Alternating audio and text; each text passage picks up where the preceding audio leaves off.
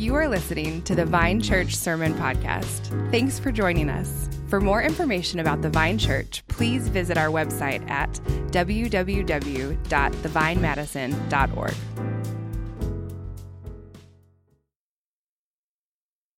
you're new here, uh, my name is Zach. I'm, I'm one of the pastors here. And uh, we'd love to welcome you if you're new this morning. And uh, we're so thankful that you could join us. We're continuing to work our way through the book of Philippians. Uh, if you have a Bible, I encourage you to turn to Philippians chapter 4.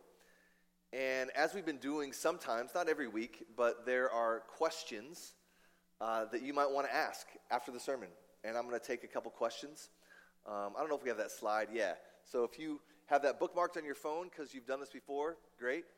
Uh, if not, you can scan that right now with your phone. And as you're listening um, to God's word preached, if you have a question, send it there, and uh, I will get it to my phone, and I will respond. I'll grab a couple at the end and and respond to those as necessary. So, well, let's look at Philippians four, and uh, Jacqueline's going to come and read our text for us this morning from Philippians four, four through eight, four through nine. Rejoice in the Lord always. Again, I will say, rejoice. Let your reasonableness be known to everyone. The Lord is at hand. Do not be anxious about anything, but in everything by prayer and supplication with thanksgiving, let your requests be made known to God. And the peace of God, which surpasses all understanding, will guard your hearts and your minds in Jesus in Christ Jesus. Finally, brothers, whatever is true, whatever is honorable, whatever is just, whatever is pure, whatever is lovely, whatever is commendable, if there is any excellence, if there is anything worthy of praise, think about these things. What you have learned and received and heard and seen in me, practice these things, and the Lord of peace will be with you. The word of the Lord.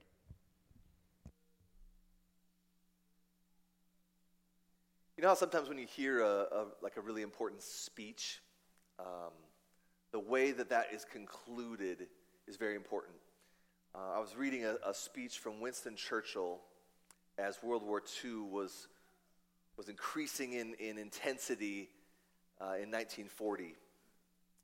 And, and he's speaking to the people in Britain. The Nazis had taken control of large portions of Europe at this time. And he knew that the British military was probably the only thing standing between complete domination of all of Europe on the part of the Nazis. And he says, he says this to his people in the British Empire. He says, and this is 1940, June 18th. So the, the war had just kind of gotten off the ground, but it was pretty intense at this point. I expect the Battle of Britain is about to begin. Upon this battle depends the survival of civilization. Upon it depends our own British life and the long continuity of our institutions and our empire. The whole fury and might of the enemy must very soon be turned on us. Hitler knows that he will have to break us in this island or lose the war. If we can stand up to him, all Europe may be free, and the life of the world may move forward into broad, sunlit uplands. But if we fail, then the whole world, including the United States, including all that we have known and cared for, will sink into the abyss of a new dark age, made more sinister, perhaps more protracted by the lights of perverted science. And he, he concludes with this Let us therefore brace ourselves to our duties, and so bear ourselves that if the British Empire and its Commonwealth last for a thousand years, men will still say, This was their finest hour. Did you notice what he did there at the very end? Like those last words are intended to have weight that, that leads towards action. Okay? He says, remember, he says, let's brace ourselves for our duties. Like, like like all right we got to you know like brace ourselves there's, there's some there's some con, uh, some extreme intensity coming our way, so we're to we're to brace ourselves and bear ourselves. This is what it's going to take. I want you to fight in such a way that you'll be remembered in a thousand years. That's what it's going to take. That's the last thing he says. I think we can all understand how that works, right? You end a, a letter or a speech with something, man, I, I if you're going to hear anything, hear this. And I think that's kind of what Paul is doing here as he's kind of rounding third base and, and landing the plane here in the book of Philippians. These are, these are parting words of sorts. It's not the end of the letter, but he's, he's closing in on it. And it's like he's saying, like you hear me say oftentimes in a sermon, like, if you hear anything this morning, hear this. And I think that's kind of what he's doing here in, in our text for this morning. And, and in our text, we're going to orbit around four words this morning. First, rejoicing, gentleness, praying, and thinking. Okay? That's what Paul calls the church then and us now to. Rejoicing, gentleness, praying, thinking. Let's start with rejoicing. Look at verse 4. He says, Rejoice in the Lord always. Again, I will say it. Rejoice. Now, that's not a word we use a lot in, the, in our modern English language. I don't find myself saying, man, I was rejoicing because blah, blah, blah, blah, blah, right? I just don't say that, Mary. So I don't want to take it for granted that we all know what this means. It's a very biblical word, though.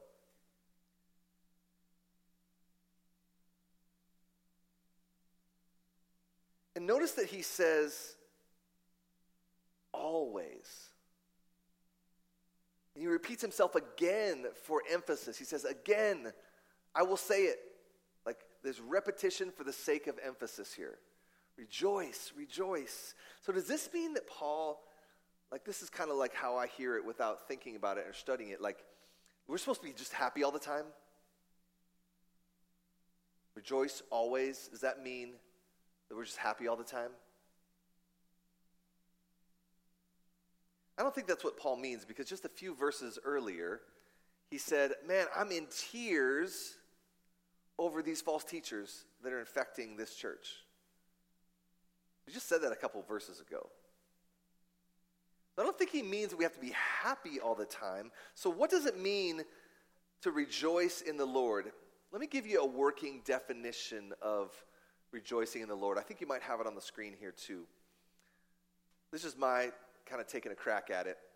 Rejoicing in the Lord means setting my mind on all that Jesus has said and done and fighting to fixate on that over and above my circumstances. I'll read that again. Rejoicing in the Lord means setting my mind on all that Jesus has said and done and fighting to fixate on that over and above my circumstances. Now, notice how I say it's a fight. it's a fight. It's not always easy to rejoice in the Lord when the storm of crazy circumstances envelops us. Right?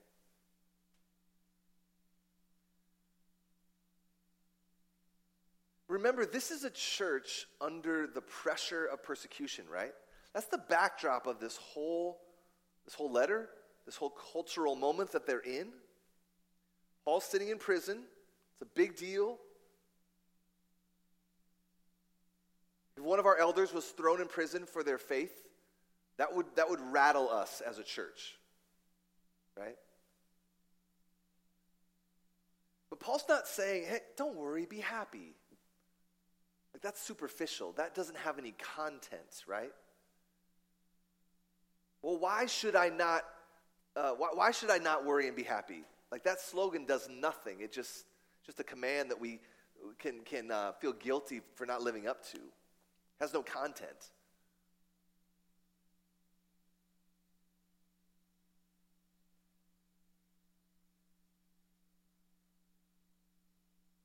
Again, it's, it's why he doesn't just say, here's what I think is most important to see. It's, he doesn't just say rejoice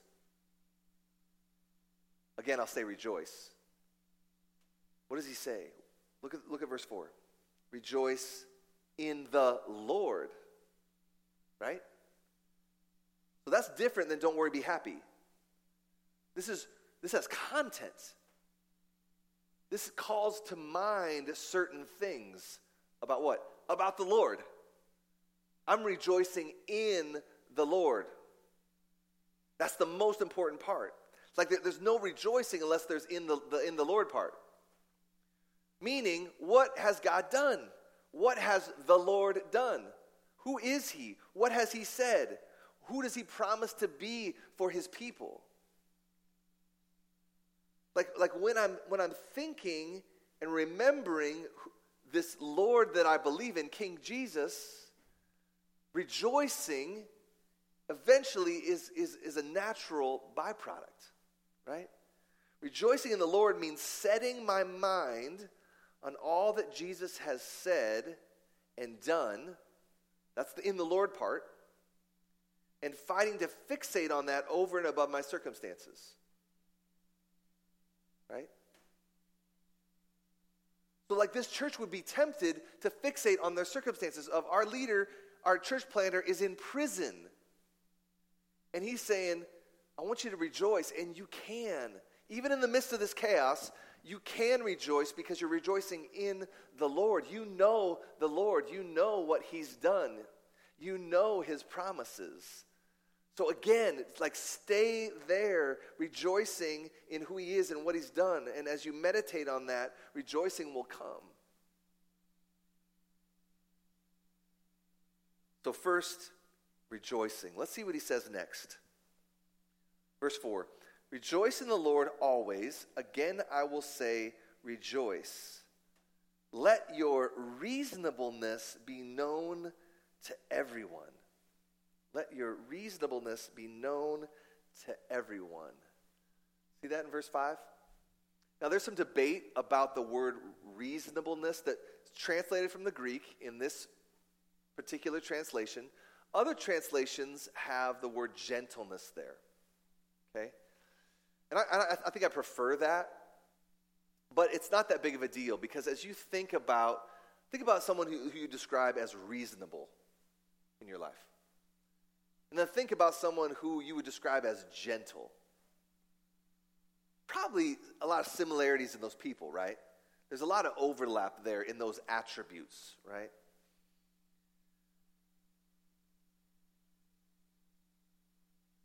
So, what he's saying here is is like as you experience this pressure of persecution, the best way to respond is to let this the godly fruit of the spirit of gentleness be on display. Let your gentleness be on display. Well, why would he say that? I mean, I think it's kind of like in our culture, we have the phrase grace under pressure. And we intuitively like respect that. That's always something that's said as a compliment. Like in the face of this, they exhibited grace under pressure.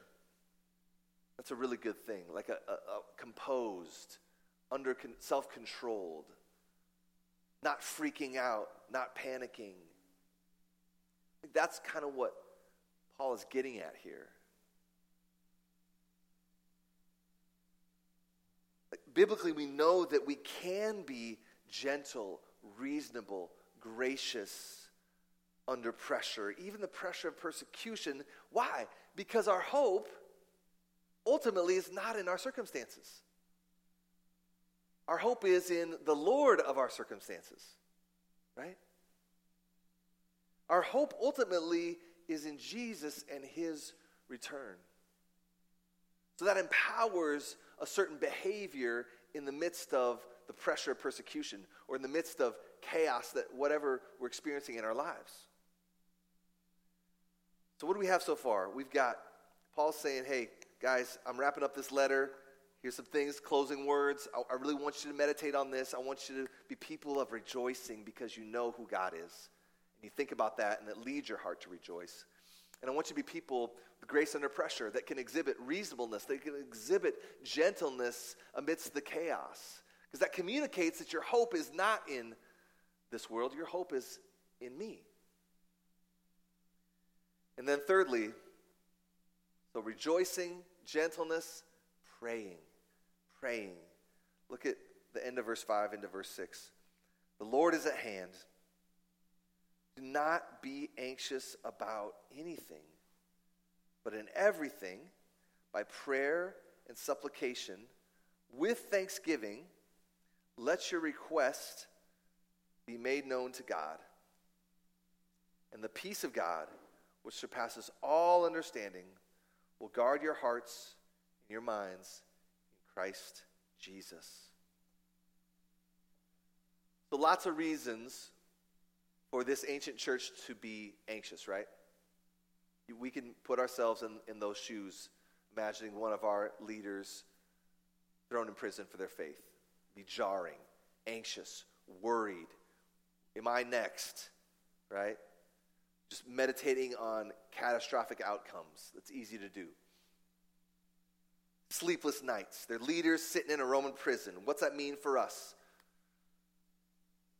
The people in power, the people that hold the most power, are out to get us. That's a, that's a scary feeling. And Paul here has the audacity to say, guys, don't be anxious. Some people might say that's even cruel to ask someone to behave that way. Like, I'm just supposed to shut off my feelings? Easier said than done, right? Yeah, maybe, but let's, let's focus on n- not what Paul calls them to not do, but on what he calls them to do, right? And I want us to focus on the all encompassing language here. Look at the all encompassing language of the words anything and the words everything. Look at verse 6. Do not be anxious about anything. Like that's all encompassing. But in everything. Like there's an intentional contrast there, right? Anything, everything. Anxiety about nothing. In light of it, with everything, do what? Not anxiety, but it's what? What does it say? Look at what it says. But in everything, what? By prayer and supplication with thanksgiving. Prayer, supplication, thanksgiving. Let your requests be made known to God. Feel that strong contrast? Right? Another way we talk about it biblically is putting off and putting on. Oftentimes, the Bible like people think the Bible is just like stop doing, stop doing, stop doing, stop doing. And there's some of that in the Bible. But it's also stop doing and start doing. Stop and start, put off, put on. And that's seen here as well. We're going to put off anxiety how? Through prayer and supplication and being thankful, right? So let's just paint some scenarios. a lot of us will, I would dare say all of us, unless you're maybe not old enough yet, you find yourself in some kind of crisis, right? If you're old enough, you know what that's like. If you're young enough, it's just a matter of time. Like the Marcelinos this week, house fire, crisis, it's a big deal. I got a call actually a text from my sister this week that um, this isn't a crisis, she's fine, but I didn't know that at the time. My mom fell down. And she's 76, and she fell down and she, she broke her arm and she hit her head. And they didn't know, you know, what the, in the moment, what was going to happen. She's okay now. Um, but I get that urgent text from my sister mom fell down, broken arm, hit her head. We don't know what that means. people in our body and, and many other people I know, just this ache of, of wanting to be pregnant and, and infertility just can't seem to be overcome.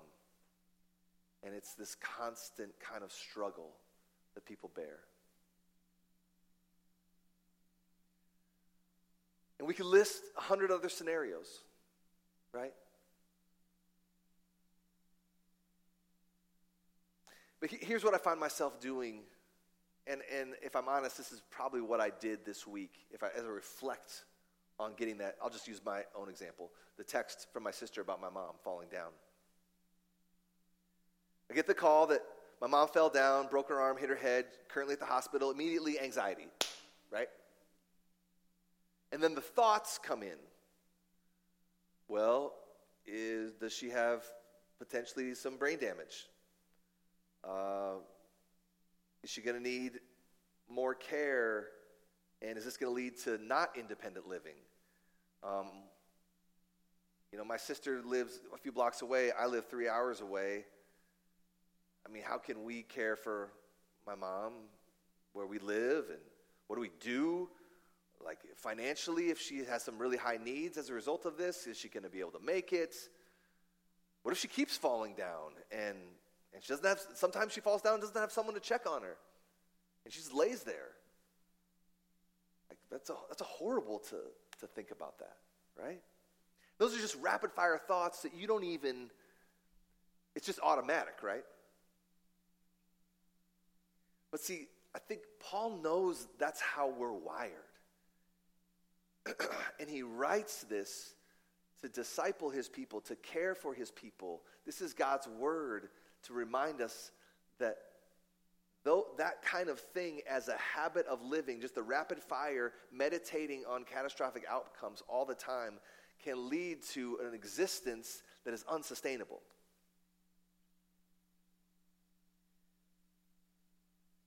And he's calling us to renew our minds with the power of God's word, with the power of God's promises. Like we, we fail to remember the power that's at our disposal right here in the promises of God's word. Like we run to worry and anxiety when God calls out to us and says, Run to me. Right? You see it? God the Father calls out to us by the Holy Spirit because of what Jesus has done. He says, he says, when that anxiety creeps in, remember these words, Philippians 4, that I have for you here. Come to me. Give your requests to me. Don't give your requests to worry. Give your requests to me.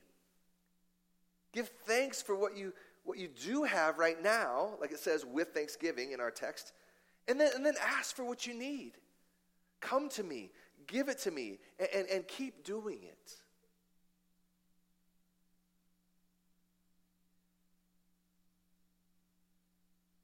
So I get this text from my sister. Let's just, let's just rehearse a, a, a different way that I want to go about this in light of what God's word says this morning. And you can translate this to your own scenario or the scenario that might be coming in the future.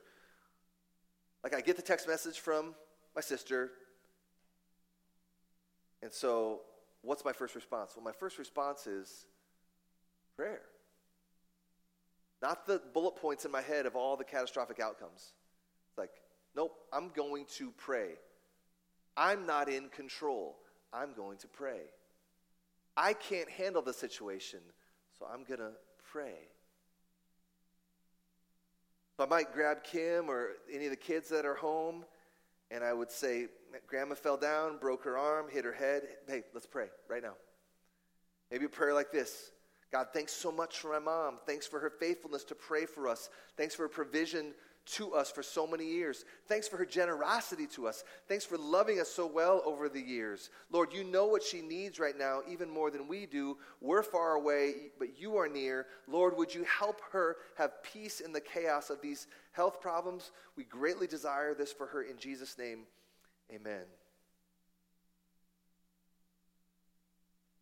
You feel how that might be over time, the cumulative effect of that kind of response is going to lead to more blessing than just like meditating on the fact that I'm not in control and I can't do anything and I'm really, really worried. It's putting off and putting on. Right? And here's the deal we have no indication in this text that when Paul says, guys, I want this to be your habit, that, that it's just like a one time thing. Like, I think this is a lifestyle, right? It's going to be a lifestyle. Paul never says that we're going to do this only once. But what does he say? He says, in everything. In everything.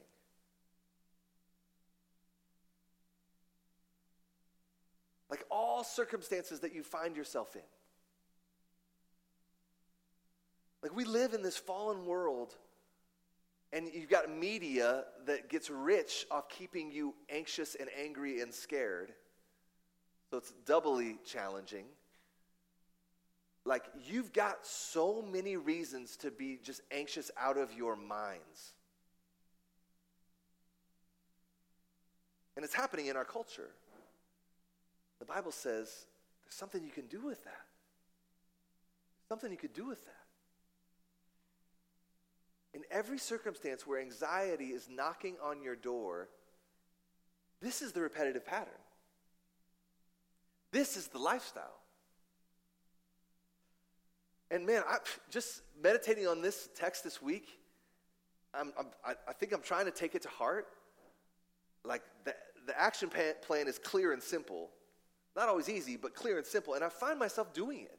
I got a call yesterday, situation that Kim and I are serving as advisors, coaching, whatever.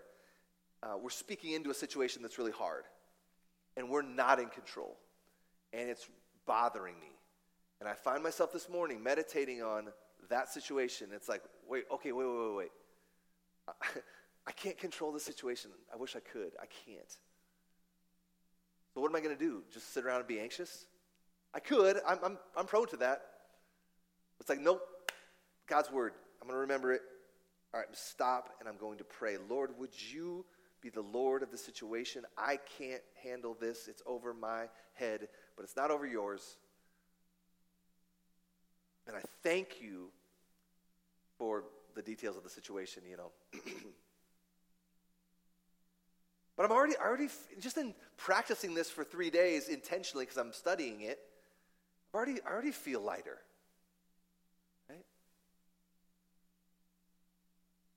And I would just dare us as a church to give this formula a shot. Right? Anxiety creeping in, we can feel it coming, see it coming. What would happen if we memorize this verse as a way to fight for rejoicing, fight for gentleness, fight for putting off anxiety, putting on prayer and thankfulness?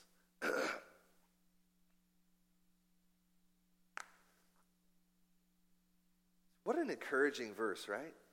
That, that God welcomes us to come to Him. Like He doesn't say, You foolish child, how dare you be anxious? He says, Bring that anxiety to me. I welcome you to bring it to me.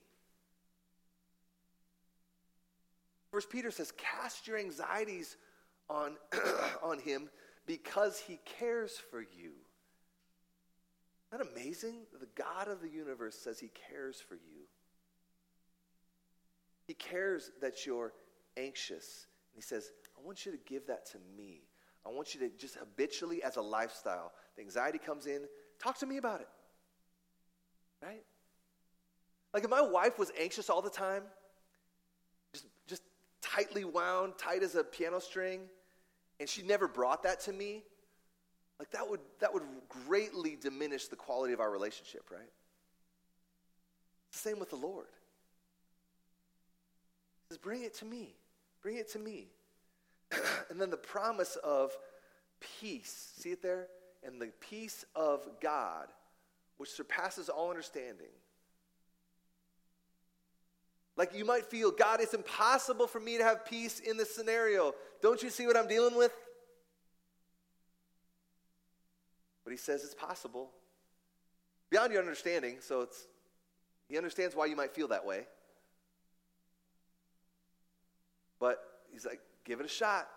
The peace of God, which surpasses all understanding, will guard your hearts and your minds in Christ Jesus.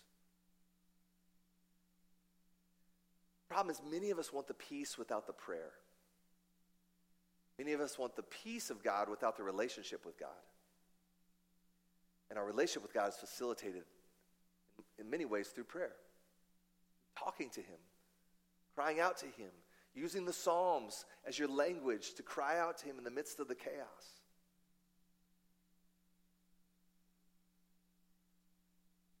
It might not be instantaneous, but God says that it will be. Will be. What do we have? We've got rejoicing. We've got gentleness, reasonableness. We've got battling anxiety with habitual lifestyle prayer leading to peace. And finally, we have thinking. Thinking. Look at verse 8.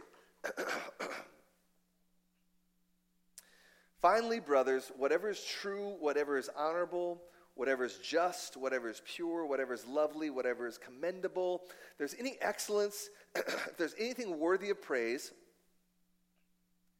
think about these things. Think about these things. So he says, finally, like, all right, I'm about landing the plane with this letter, about to sign off.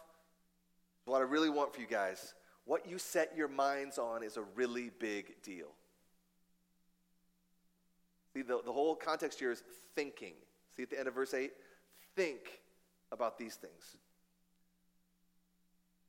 Have your mind filled with certain things. Consider what you take in. What is the content like? Now, this is kind of hard to pin down, right? Because uh, in our minds, like thousands of things come into our minds. We're, we're, exposed to thousands of different things with our ability of sense perception as human beings every single day, right? But Paul, I think, is just saying, again, I like the word fight. Like, it's not going to be easy, so I'm going to be committed to, to, to fight, right? He's saying, fight for this, head in this direction. And, and I think verse 8, ultimately, what it boils down to is like, what do you expose yourself to? He's asking his people and us to be thoughtful and discerning, not just passive receivers of whatever's out there, not passively receiving, but proactively discerning. Okay? Not passively receiving, proactively discerning. Look at the list again. Is it true? Is it honorable? Just? Is it pure? Lovely? Commendable? Would I commend this to somebody else? Like this show I'm watching right now, would I, would I commend it to somebody else? The social media thread, would I commend this to somebody else? Is it excellent? Is it worthy of praise? Does it cause me to just, man, praise God, right? I want you to think about that. There's a lot we could say about this, but let me close with this by way of application. I just read this morning about the tragedy of what's happening in the Ukraine right now. And this tiny little detail I think is a gift from God because it totally applies to this text this morning. Thank you, God, for this illustration. Um, sometimes my sermon prep comes to the last minute, and that was this morning. Um, this is a gift of this illustration. So I read um, a New York Times article. It was an interview from somebody just talking about living on the front lines in Ukraine right now and how do you just function in life. And it's. Uh, it's an enlightening article. It's very, very sad. There's still some hope in it. But one of the things that caught my interest was he said, the very, when the war first broke out, there was a ban on alcohol in the whole country. And, like, what's that about? Well, the thinking is that we don't want anybody drunk. Why? Because you have to be ready to fight. You have to have a clear mind, like poised and ready to launch to help in this war. And that, what, it, when you're in a war, it requires clear thinking. Drunkenness is the opposite of that, right?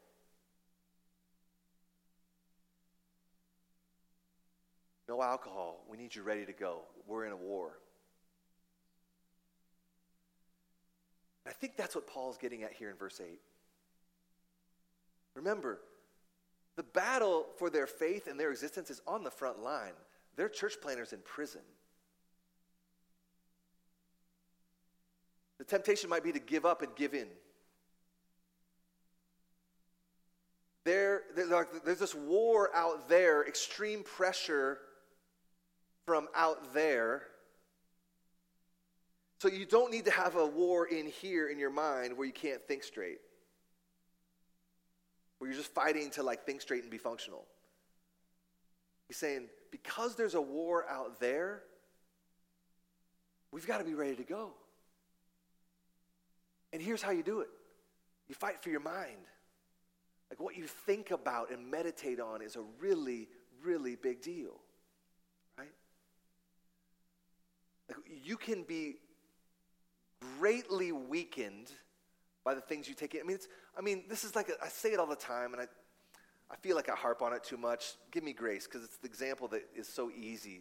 But it's like, for me, I, the reason why I don't engage, and I'm not saying that you shouldn't do this, um, it's just for me personally. Uh, the reason why I don't get on Facebook anymore is because I noticed that my anxiety and anger were just creeping up after half an hour of scrolling and reading comments. This is many years ago. Like, and I just don't want to carry that stuff around. I got a wife, I got kids, I got a church I'm trying to love and lead, and and like I don't have time to like I don't want to waste my emotional money on something that doesn't matter. Like I got other things that matter. Like I gotta be ready to go. Like I don't have time to be. I mean, I got nothing temptation to anxiety and anger in other places in my life. I don't need to make it easier. You know what I mean? And so I think that's really what. So I'm saying like, there's not a lot here, for me at least, that's true and honorable and just and pure and lovely. Like the comment section on Twitter, it's like, oh, barf. It's just like, what in the world? And Christians. It's like, I, I don't, like, I'm out. I'm out, right? Because of other priorities. That makes sense? And I think that's what Paul's saying here. Now, whatever, do your thing with social media, but the, the, the, th- the point here is consider it. Like, am I ready to go? Because the Bible assumes that we're in a war, right? What does Ephesians 6 say? We, we battle not against flesh and blood, right? It's a battle.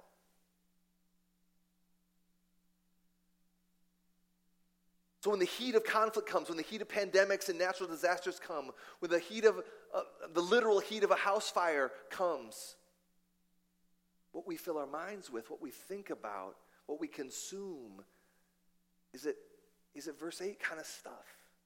Paul says, be discerning. What you think about is a really big deal. What you meditate on is a really big deal.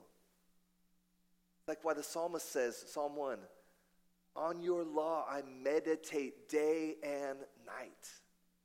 Right? So let, let's fight for these things that, that Paul calls us to here. Rejoicing in the Lord, letting our reasonableness, gentleness be evident in light of God, risen from the dead, Lord of history. Our hope is in Him. We're putting off anxiety. We're putting on, Lord, I'm thankful for this, and I'm going to give you this anxiety. I'm going to come to you in it. I'm going to think about what I think about. All right? Let's pray. Father, thank you for your word. Thank you for how it shapes us and helps us. We ask, Lord, that you would um, give grace to us by the power of your Spirit to live in light of what you have for us here. In Jesus' name, amen. Amen.